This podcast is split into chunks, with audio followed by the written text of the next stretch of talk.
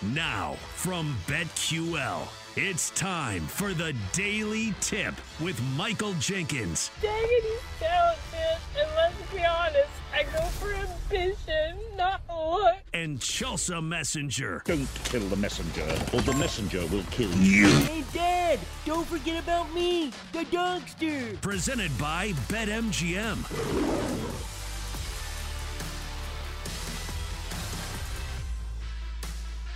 Good morning, everyone. Let's do it on a Wednesday, October 18th. It is a daily tip from BetQL presented by BetMGM. Coming up in the next three hours, it is time to check in on Major League Baseball, starting with last night's game two of the NLCS between the Phillies and the Diamondbacks at 620.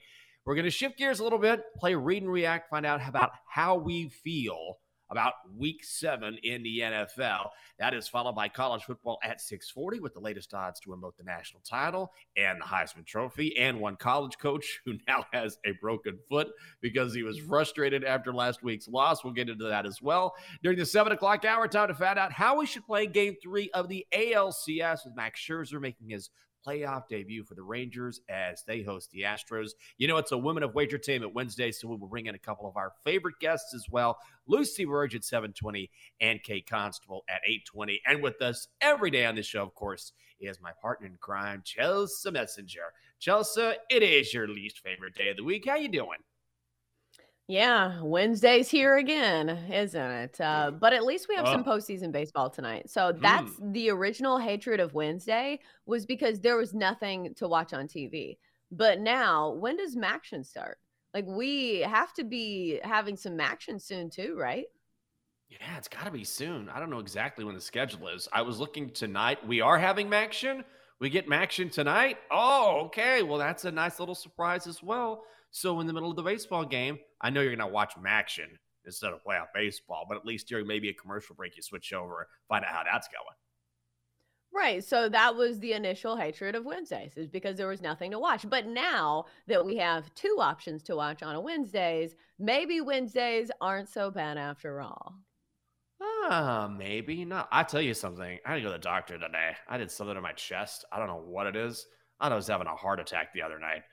That's the first time in my life I thought I was dying for like a second. I swear to God, I woke up and I was like, "Am I, am I having a heart attack? Do I need to go to the hospital?" It was terrifying. I'm okay now, obviously, because I'm doing this show. But man, the, the last thing I thought was, I don't want to miss tonight's action. There's a good game on the schedule. I can't do that. Wait, so your chest was hurting? Shouldn't you get that Oh my out? God. Like, I'm not a doctor, Oh but yeah. it feels like something you should look into. Yes, I'm definitely going today. I'm definitely gonna get it checked out. So I'm okay. But also, you know how it is when you have some sort of I, I think chest pain is the worst too, because like something is off, but then your anxiety can build it up and it became or becomes even worse. And then your anxiety heightens up, and then it becomes like this vicious cycle where the next thing you know, you're freaking out. And you're like, all right, just take a deep breath here. Maybe it's not that at all. Do you know what I'm talking about? Because your mind can play a huge role in that too. I don't think I've had that big of a health issue to where like anxiety has build uh has built because of that though. Uh sounds like you need like a vacation too. Like Yeah. are you really I'm that telling you. anxious about it? Because like it does feel like a big deal. Like when you have chest pain, Oh yeah. I, I can't relate because I've never had that. Well, I'm very naturally anxious anyway. It's like when I had COVID, this is about a year and a half ago. And one of the things that COVID can present is shortness of breath, right? So I remember walking from my kitchen to my couch and being like, oh my God, I'm totally, my kitchen to my couch is like 10 steps, if that. Like one, two, three, four, five, six, seven. I'm sitting down and I was totally out of breath. And I'm not in some sort of master Iron Man shape but I know that I shouldn't be out of breath after a few steps. So I remember sitting down and being like, all right. And then my anxiety started to ramp up like, why can't I breathe? And so I had to sit there and do some deep breathing, but it was totally COVID related. So that's what I mean, where, yeah, you could have an ailment, but also if you're a high anxiety person like me, that can sort of play into that as well. Well, I'm trying to find a silver lining for you. That's At fine. least your Just bet I'm was here. a no sweat winner like last night. The Phillies team total when I went to bed it was five nothing, and I was holding my breath this morning. I was like, "All right, please God, do not let the Phillies blow the run line here." And then I woke up and it was ten nothing. So I was like, "Hmm, What a nice little Nice. winner. Oh, well, Chelsea, your baseball bets have been unbelievable. Got a little plus money on the Phillies run line, had that team total. I had a team total over as well. I also had Liberty minus 14 hosting Middle Tennessee State. Whatever. Liberty wins, but only by seven, 42 35, even though I love that bet. So, one on one night for me. As for the Dogster, it's been a nice couple weeks, I think, for everybody on this show, particularly you. Coyotes, Isles under six. Isles win two to one, a no sweat winner as well. So, for the week, Chelsea, you're 3 0 1. I'm 2 1 and 1, and the Dogster is 2 and 1. It is a daily tip from BetQL presented by BetMGM. Everyone's healthy, ready to go on this Wednesday morning, and let's talk about what we saw last night in Philadelphia man, oh man, do the Phillies look unbelievable or what? They crushed the Diamondbacks 10 nothing. Phillies minus 175 on the money line, total set at seven and a hook. The over hits and Kyle Schwarber coming alive again. Schwarber, and he sends Allen to right, hit deep. Carroll turns, and it's gone! A line drive home run. Kyle Schwarber is second in as many games. Schwarber, a high drive into right center. He's watching. It's flying. Goodbye. Schwarber strikes again. What a call via TBS. Schwarber, two home runs last night. Trea Turner had one as well as the Phillies light up Merrill Kelly for three long balls overall. JT Realmuto goes two for four with three RBI. And Chelsea, once again, this is kind of what Kyle Schwarber does. We saw this last year as well. He now has 18 home runs in his playoff career. That ties him with Reggie Jackson and Mickey Mantle, only six players ahead of him. Man, he has just been leading the charge. Everyone in that Phillies lineup has been hitting, and he's been the guy just knocking balls out of the park at an incredible rate. Yeah, and I think a lot of people probably saw it coming, including the books. I was looking at his home run prop. It was like plus 260. The odds on his home run prop were so low. And I feel like this is the case for home run props. I feel like the long the odds should always be longer. And here's the thing. I think if they hit two home runs, you should get it mm-hmm. twice. Like there is no reward for two home runs when you just bet on one. So at plus 260 or plus 280, it felt like it wasn't even a steal, but like the books know that Kyle Schwarber comes alive in the postseason, especially with the long ball. It feels like the Phillies hit home runs every single night, too. I don't know if this was the case in the regular season. I'm pretty sure it wasn't. But half of these hits, I feel like were home runs. Every single time I think that Merrill Kelly gave up a hit, it was a home run. So the long ball has truly been the thing for the Phillies. And just in general, when you score 10 mm-hmm. runs, it's really tough for you know the other team to keep pace so we'll see if the phillies can keep chugging once they go away from citizens bank park because i think both of us knew you do not fade the phillies at home and that was a big statement last night and a 10 to nothing win Yeah, I'll give full credit to Philly fans because that environment has been unbelievable. And it was Merrill Kelly who said before the game, and he wasn't trying to insult Philly fans, but of course they took it this way, where he was talking about the World Baseball Classic in Miami. And he said, I don't know if I'll hear a louder crowd than what we heard at the WBC. Oh, well, Philly fans heard that and said, Oh, yeah? Is that right?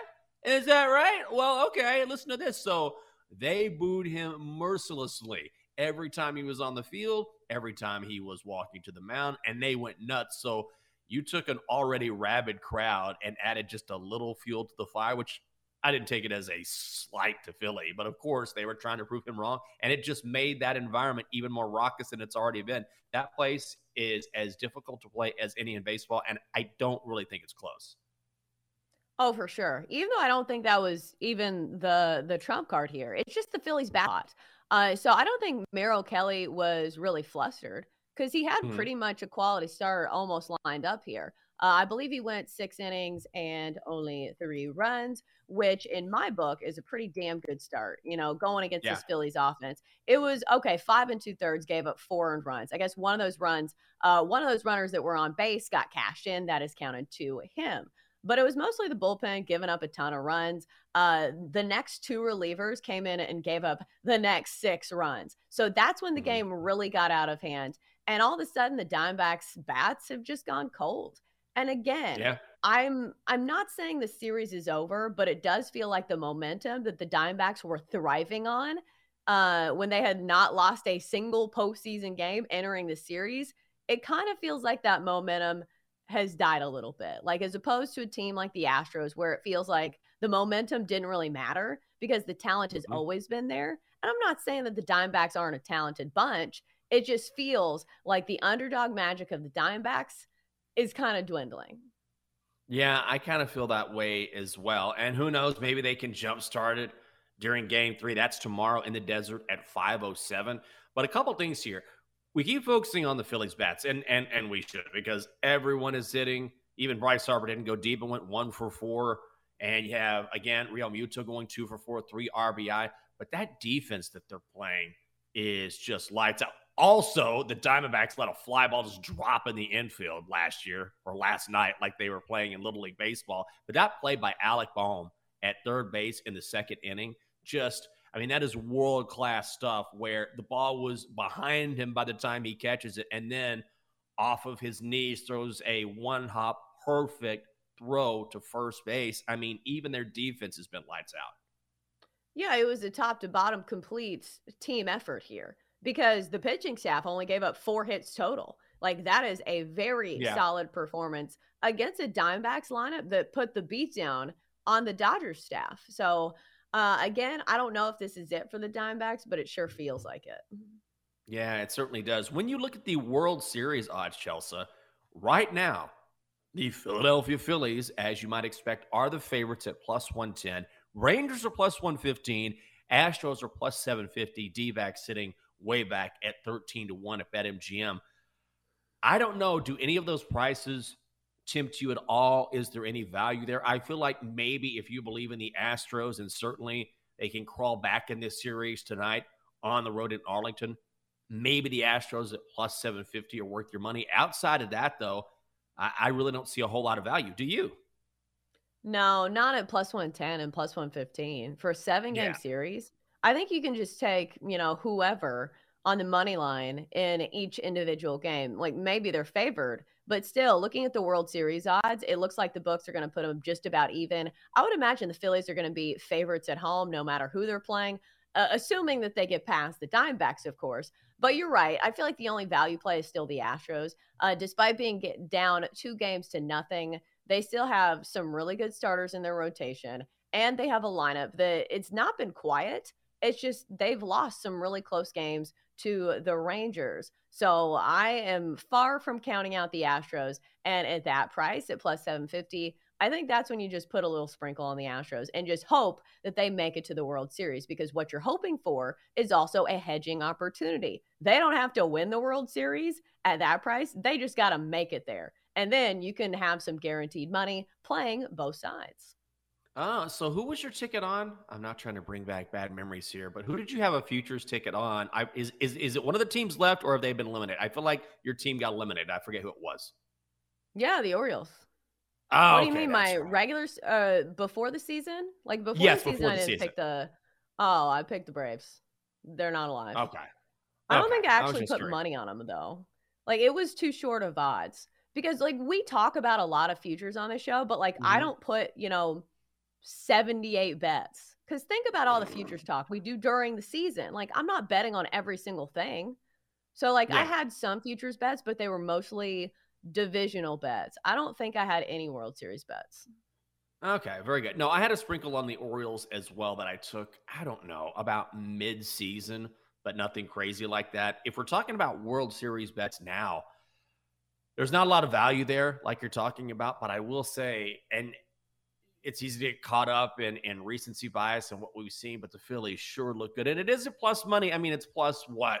110. You're, there's not a ton of value there, but so but if you're betting on a team, at least you're not talking about minus money, which I think at one time early on the Rangers were minus money because they were they were winning. And the one thing we do know about these odds, if you're thinking about making a futures bet, is that they will vary wildly from game to game. So if you don't like where they sit now, you anticipate something happening, then wait until the next game in each respective series, and the prices will change. And just maybe you can get a better price with more value that you like. For example, let's say you like the Phillies, but you think the Diamondbacks could take one in the desert. Well, then all of a sudden, maybe you'll get more value on Philly, is what I'm saying.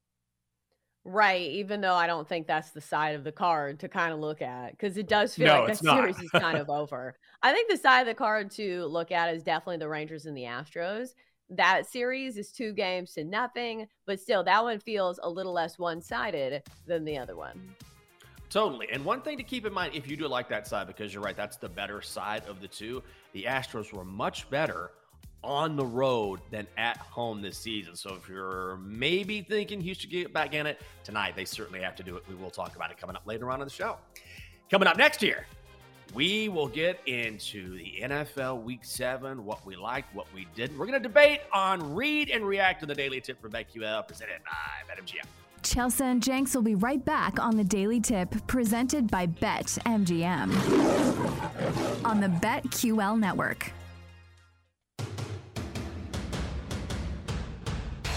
Welcome back to the Daily Tip presented by BetMGM with Michael Jenkins and Chelsea Messenger on the BetQL network. Welcome back to the show.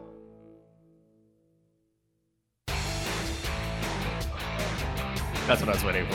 I thought that might be the end there. Might have timed that wrong way. Thank you, Double T.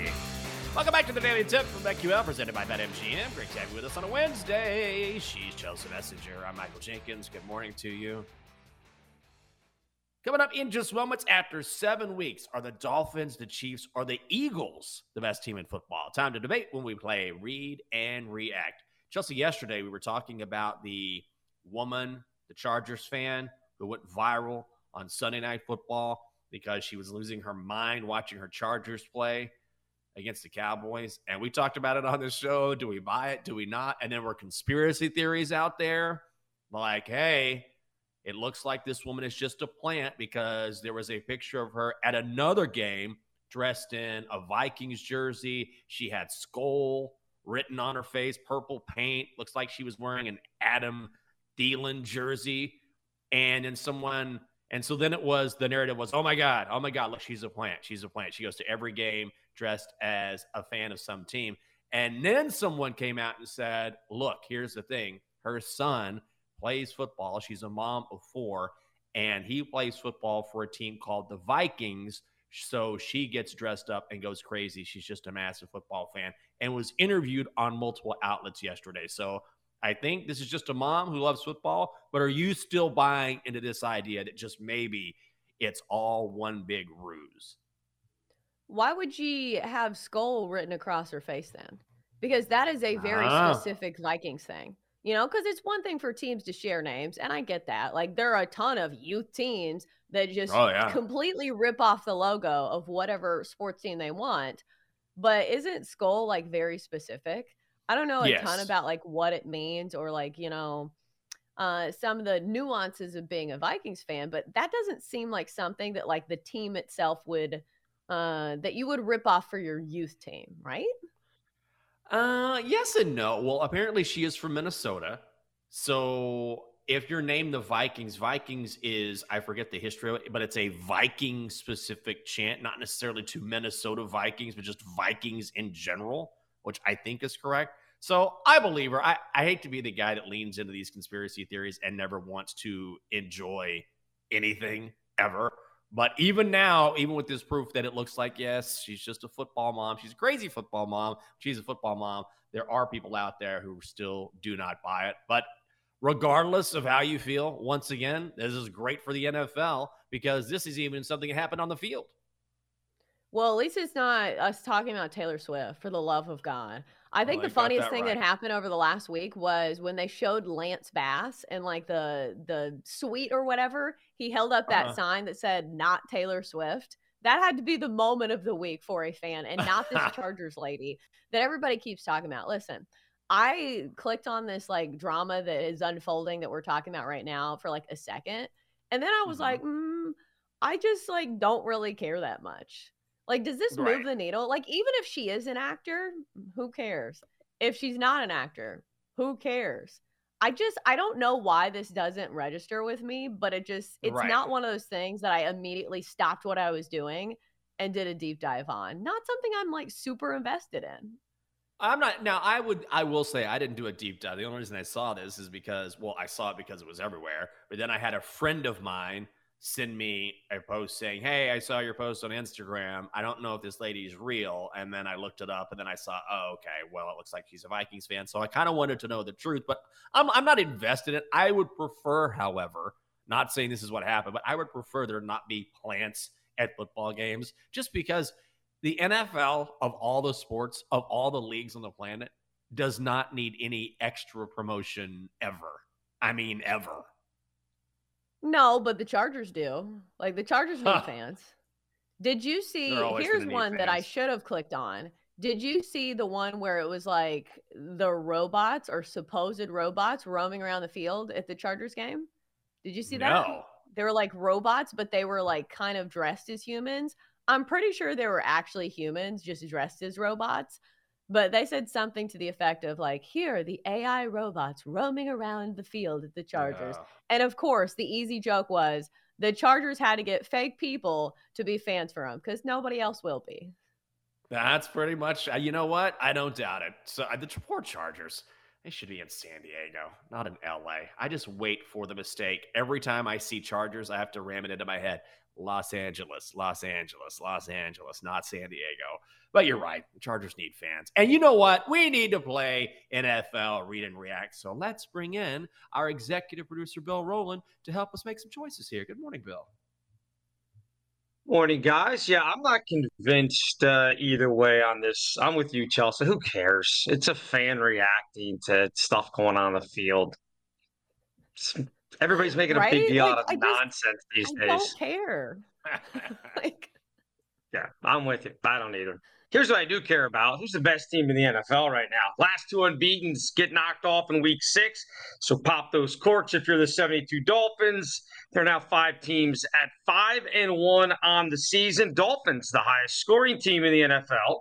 The 49ers have the best point differential at plus 97 through six games. The Lions, as we know, beat the Chiefs in Arrowhead earlier in the year. Philadelphia's 4 0 in conference play. There's an argument to be made for all of these teams. We'll get a little bit of clarity as Philly and Miami play this week.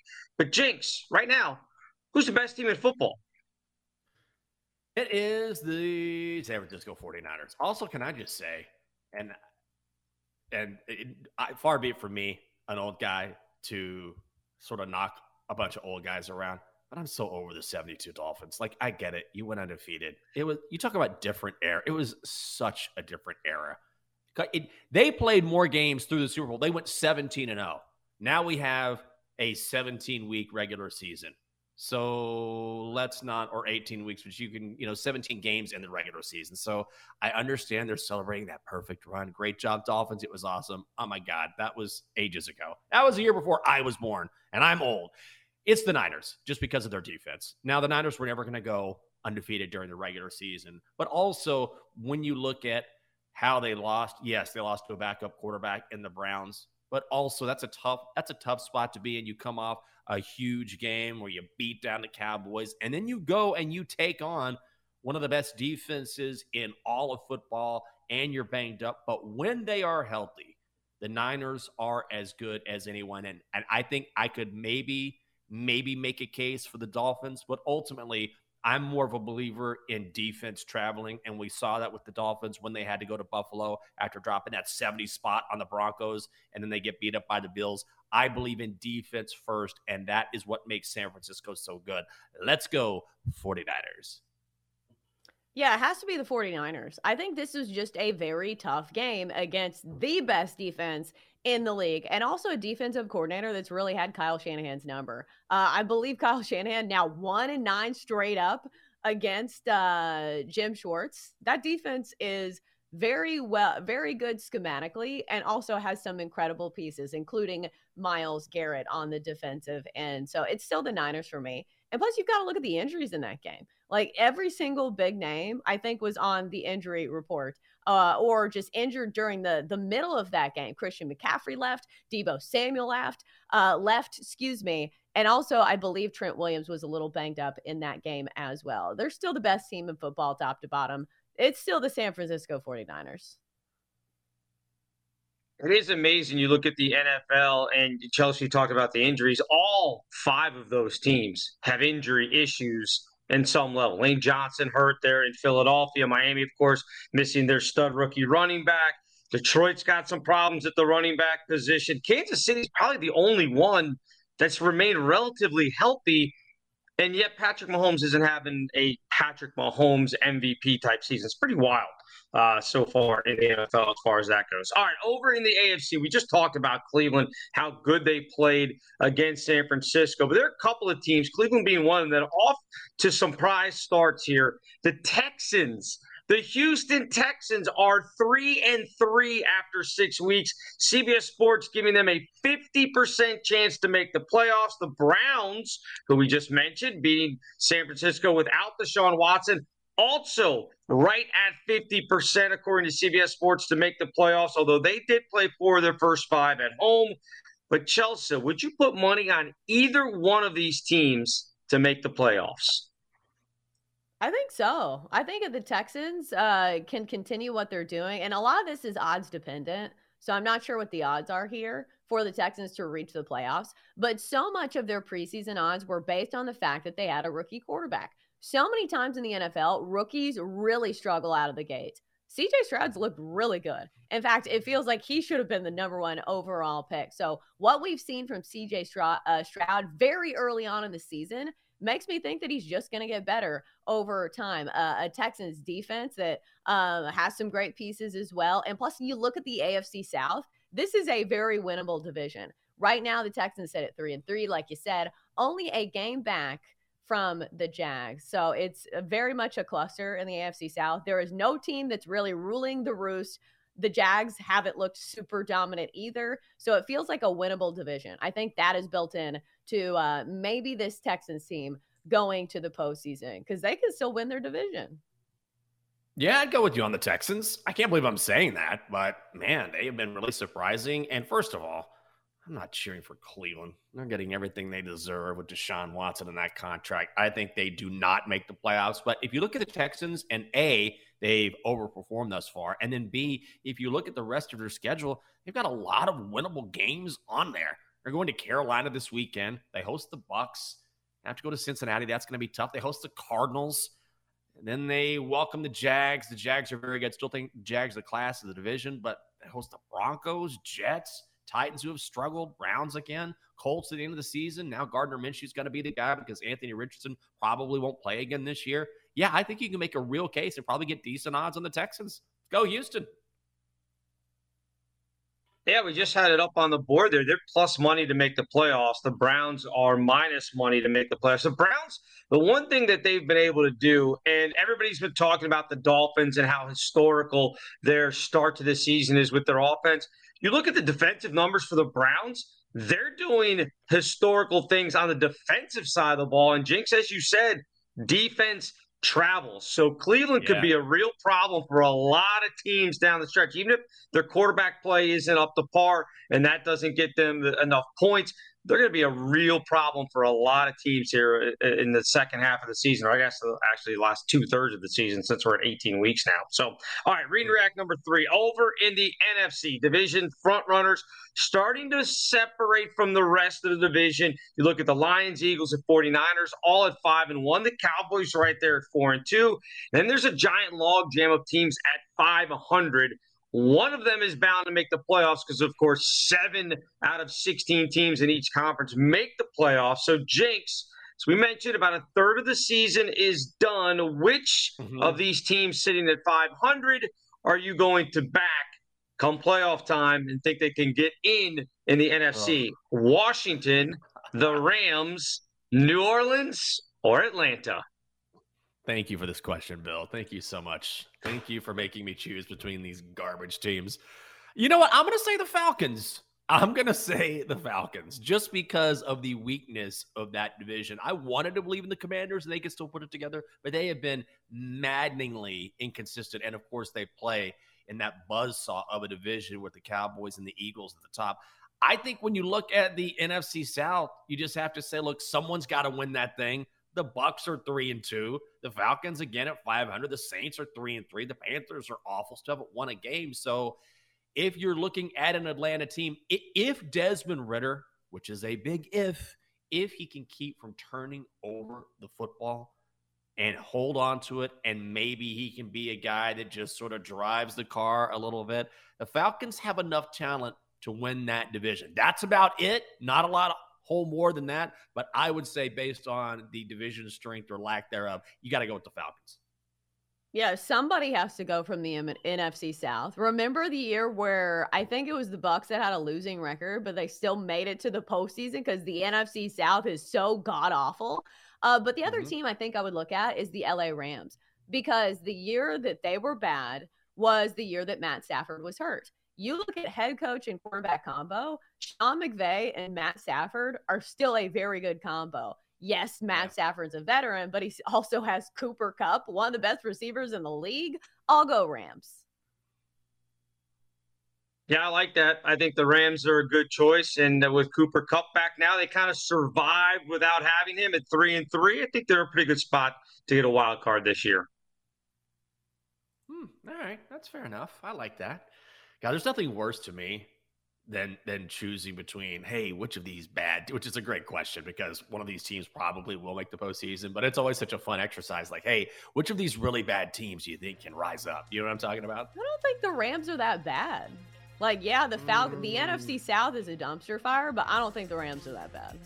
Mm, I think the Rams are bad. I think they've overperformed, but I don't think they're a good football team. Coming up next here on the show, Huskies quarterback Michael Penix Jr. is the favorite to win the Heisman Trophy, but that does not mean the race is over. That's coming up next on the Daily Tip from BetQL, presented by BetMGM. After the break.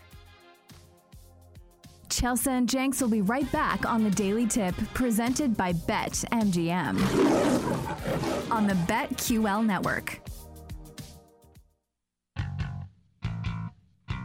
Let's get back to the Daily Tip with Chelsea Messenger and Michael Jenkins, presented by Bet MGM on the BetQL network.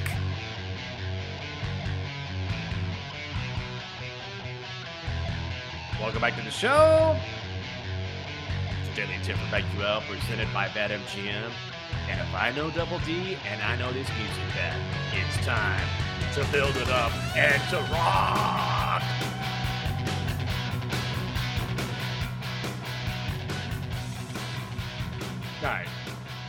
Maybe he's not shredding, but for an instrumental, you know what I'm talking about. I went to a concert. What was it? That was a few years ago now, and I just remember, I forget who I was, who I was seeing because I went. I think I went with my ex-wife actually, and she wanted to see someone. I was like, all right, and they were pretty good, but I was just wait. They were a rock band, but I was just waiting. I wanted one moment, Chelsea. I was like, all right, when are these guys finally going to break it down? When is some guy finally going to grab the guitar and just fire off some sort of solo here just one time? And it'd be like, and I'm like, here it comes. I'm like, God, one time, can someone just shred just one song? Can I get one song where someone just like loses their mind for like a minute, minute and a half? You never hear a good guitar solo anymore. It's try- this is an old man kind of rant, but also I feel like you, as kind of a quiet metalhead, you appreciate this. It's because songs are so short now. Aren't songs Yeah. like two minutes and 30 seconds? Metallica songs are like nine minutes. Have you ever Yeah. told yourself, okay, I'm on the treadmill. I'm going to run for one song, and it's going to be whatever song pops up uh, on my Spotify shuffle. And then Mm-hmm. that song is a Metallica song. And it's nine minutes long. And you're like, dear. God, of all the songs, you picked the longest one. But doesn't it feel like songs are not this long anymore? Yes, because A, people's attention spans are shorter than ever. And B, especially when you're talking about songs for the radio, just historically, songs made for the Mhm. radio are always edited and made really, really short because they want to keep it moving. They want to play the hits. They want to just keep them in high rotation. And so you take the juice out of doing that the longer a song is. So You usually hit around three minutes. All right, maybe three and a half. But when you start getting into four or five minutes, that's way too long for radio. Well, now it's TikTok. So like song clips just have to be catchy for like eight seconds. Have you seen like some of the new artists that like they have like one really catchy beat or one really catchy lyric? It goes Mm-hmm. viral on TikTok. And like I haven't heard the rest of their song. I've just heard Yeah. eight seconds of it. Our attention span as a society is getting Mhm. smaller and smaller and smaller. Oh, a thousand percent. I remember when, you know, having been someone who's been in journalism for a long time, and it used to be you would take a story and you would say, okay, I have, and this is for a long story. Even back then, it was, all right, we'll give you two and a half minutes to tell this story. Two and a half minutes is a long time in a newscast because normally stories are very quick. They would say, okay, this is a feature story. And then sometimes I'd have to argue, this is a three, three and a half minute story. I know it seems crazy, but I need the time to really tell this the right way. And now it's, hey, when you post this to X or Instagram or TikTok, you better capture someone's attention in two or three seconds. That's the that's the time limit that you have to catch someone's eye, and then it better be pretty short because if they get bored, boom, they're swiping, they're moving on. Well, you literally can't post anything over like two minutes and 20 seconds No, on Twitter. no way. Uh, unless you are, I think, verified or like paying for Twitter, which I am not. Uh, so it just, you know, that's the way society is. And here's the thing I can't complain about it because I'm the same way. If I'm not Mhm. hooked on a video within the first five seconds, like it's so easy to scroll. That's the thing. Oh, like yeah. it's so easy to scroll past something that, like, if you're not catching my attention, why would I stay on this video? And also, if you're on TikTok, if you stay too long on one video, it thinks Mhm. that you like that video. It's like, oh, teenage girls dancing. This is what Chelsea likes. So you're like, scroll, scroll, scroll. no, I I'm going to face this challenge because it's been the it's been a long time since I sat down with a a paperback book and read something. I mean, really just sat down and sort of delved into something. And I had a friend of the lovely Catherine who reached out to her and said, Hey, this book I think would be really good for Michael, just knowing him the way that I do. And I hope I'm not overstepping, but I feel like this is right in line with who he is. And she was right. I was like, wow, this is a very thoughtful idea. So I got the book and I'm going to read it, but it's very dense. It has a lot of information. It's probably 300 pages. So I'm going to do it. But the last time I sat down and really delved into something that's a little academic, but also helpful, has been a long time. So that will be a real test for my attention span. What book is it? Can I ask? Yes, it's called, I believe it's called The Body Never Forgets, which is hmm. essentially a cent or something to that God, in that vein. I think you're sick all the time. well, it's just that her thought was I've never been in the best health, and I sort of aspire, or I, you know, I, I do believe in this sort of idea is that when you've, and I don't want to go into my history, but when you've experienced or gone through a lot in your particular life, your body can react because your body can only handle so much trauma or so many setbacks or so much before it starts to sort of it starts to react because the mind and body are very connected and so knowing Jen the way that I do and having had conversations with her, she's like, I think this would help you knowing things you've experienced. So I don't want to go down that road and bore people with that. But yeah, so I'm going to be interested to see if it helps. It's very interesting to me. We'll see how it works out. And then I'll come back on the show and I'll give you a book report. I just hope it doesn't say something to the effect of like it's your mind's fault that you're struggling with like Oh, no, no, no. medical problems because like it's not your fault. Like some people are just dealt a bad hand. Like there's nothing you can do about it. This is like that person that told me uh, when my mom had stage four cancer that if she just had drank uh, an acidic juice diet that or like maybe it was not acidic it was something to do with her pH balance. They're like, well, if your body's in perfect pH balance, you can't get cancer. And I was like, all right, it's time for you to leave. Uh, so I hope it's not something like frou frou like No, no, that no. because you know some things you can't help.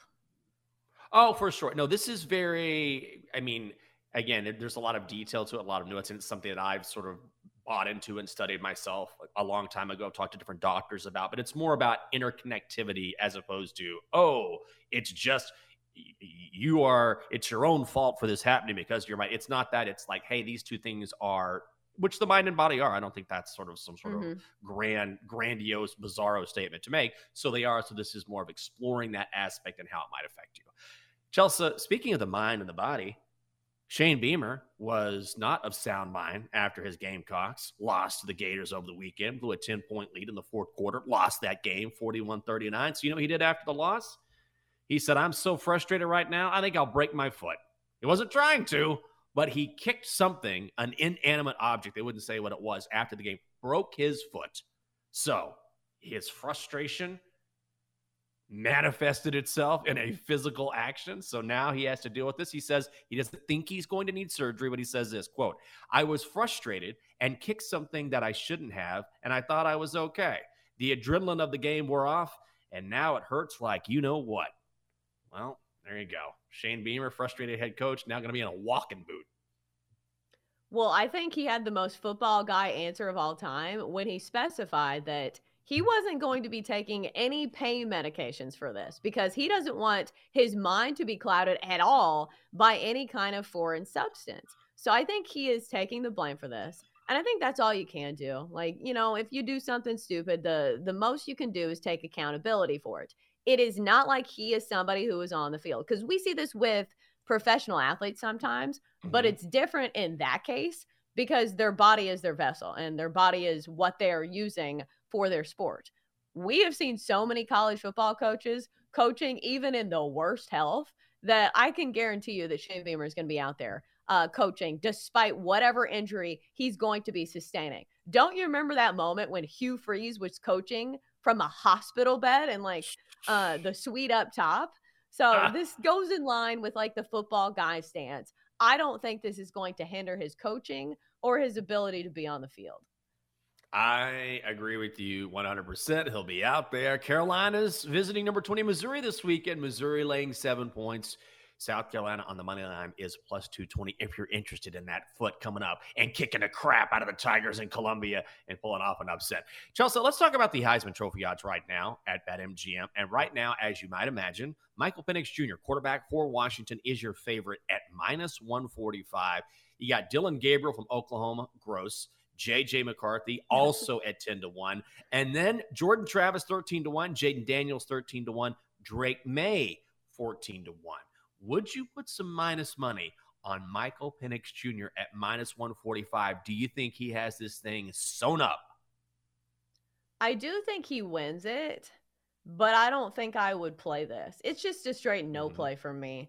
Yeah. Uh, just because some of this is hinging on Washington's uh, success throughout the season as well. This is not just how Michael Penix Jr. does, it's also how Washington fares as a team. You would think that they go the rest of the Pac 12 schedule and, you know, stack up some wins here. Uh, but you've got to remember the Heisman is also dependent on that as well. Because look at Bo Nix. Look at how he went from six to one to 30 to 1 just because his team lost to Washington. And it wasn't really his fault. It's not like he had a bad game. And it's not like he's had a bad season. Mm. It's just that is showing how much this depends on your team's success. So I do believe it's going to be Michael Penix Jr. It's not just the fact that he's putting up good numbers, uh, and it's not just the fact that Washington just had the biggest win of their season over Oregon in a top 10 matchup.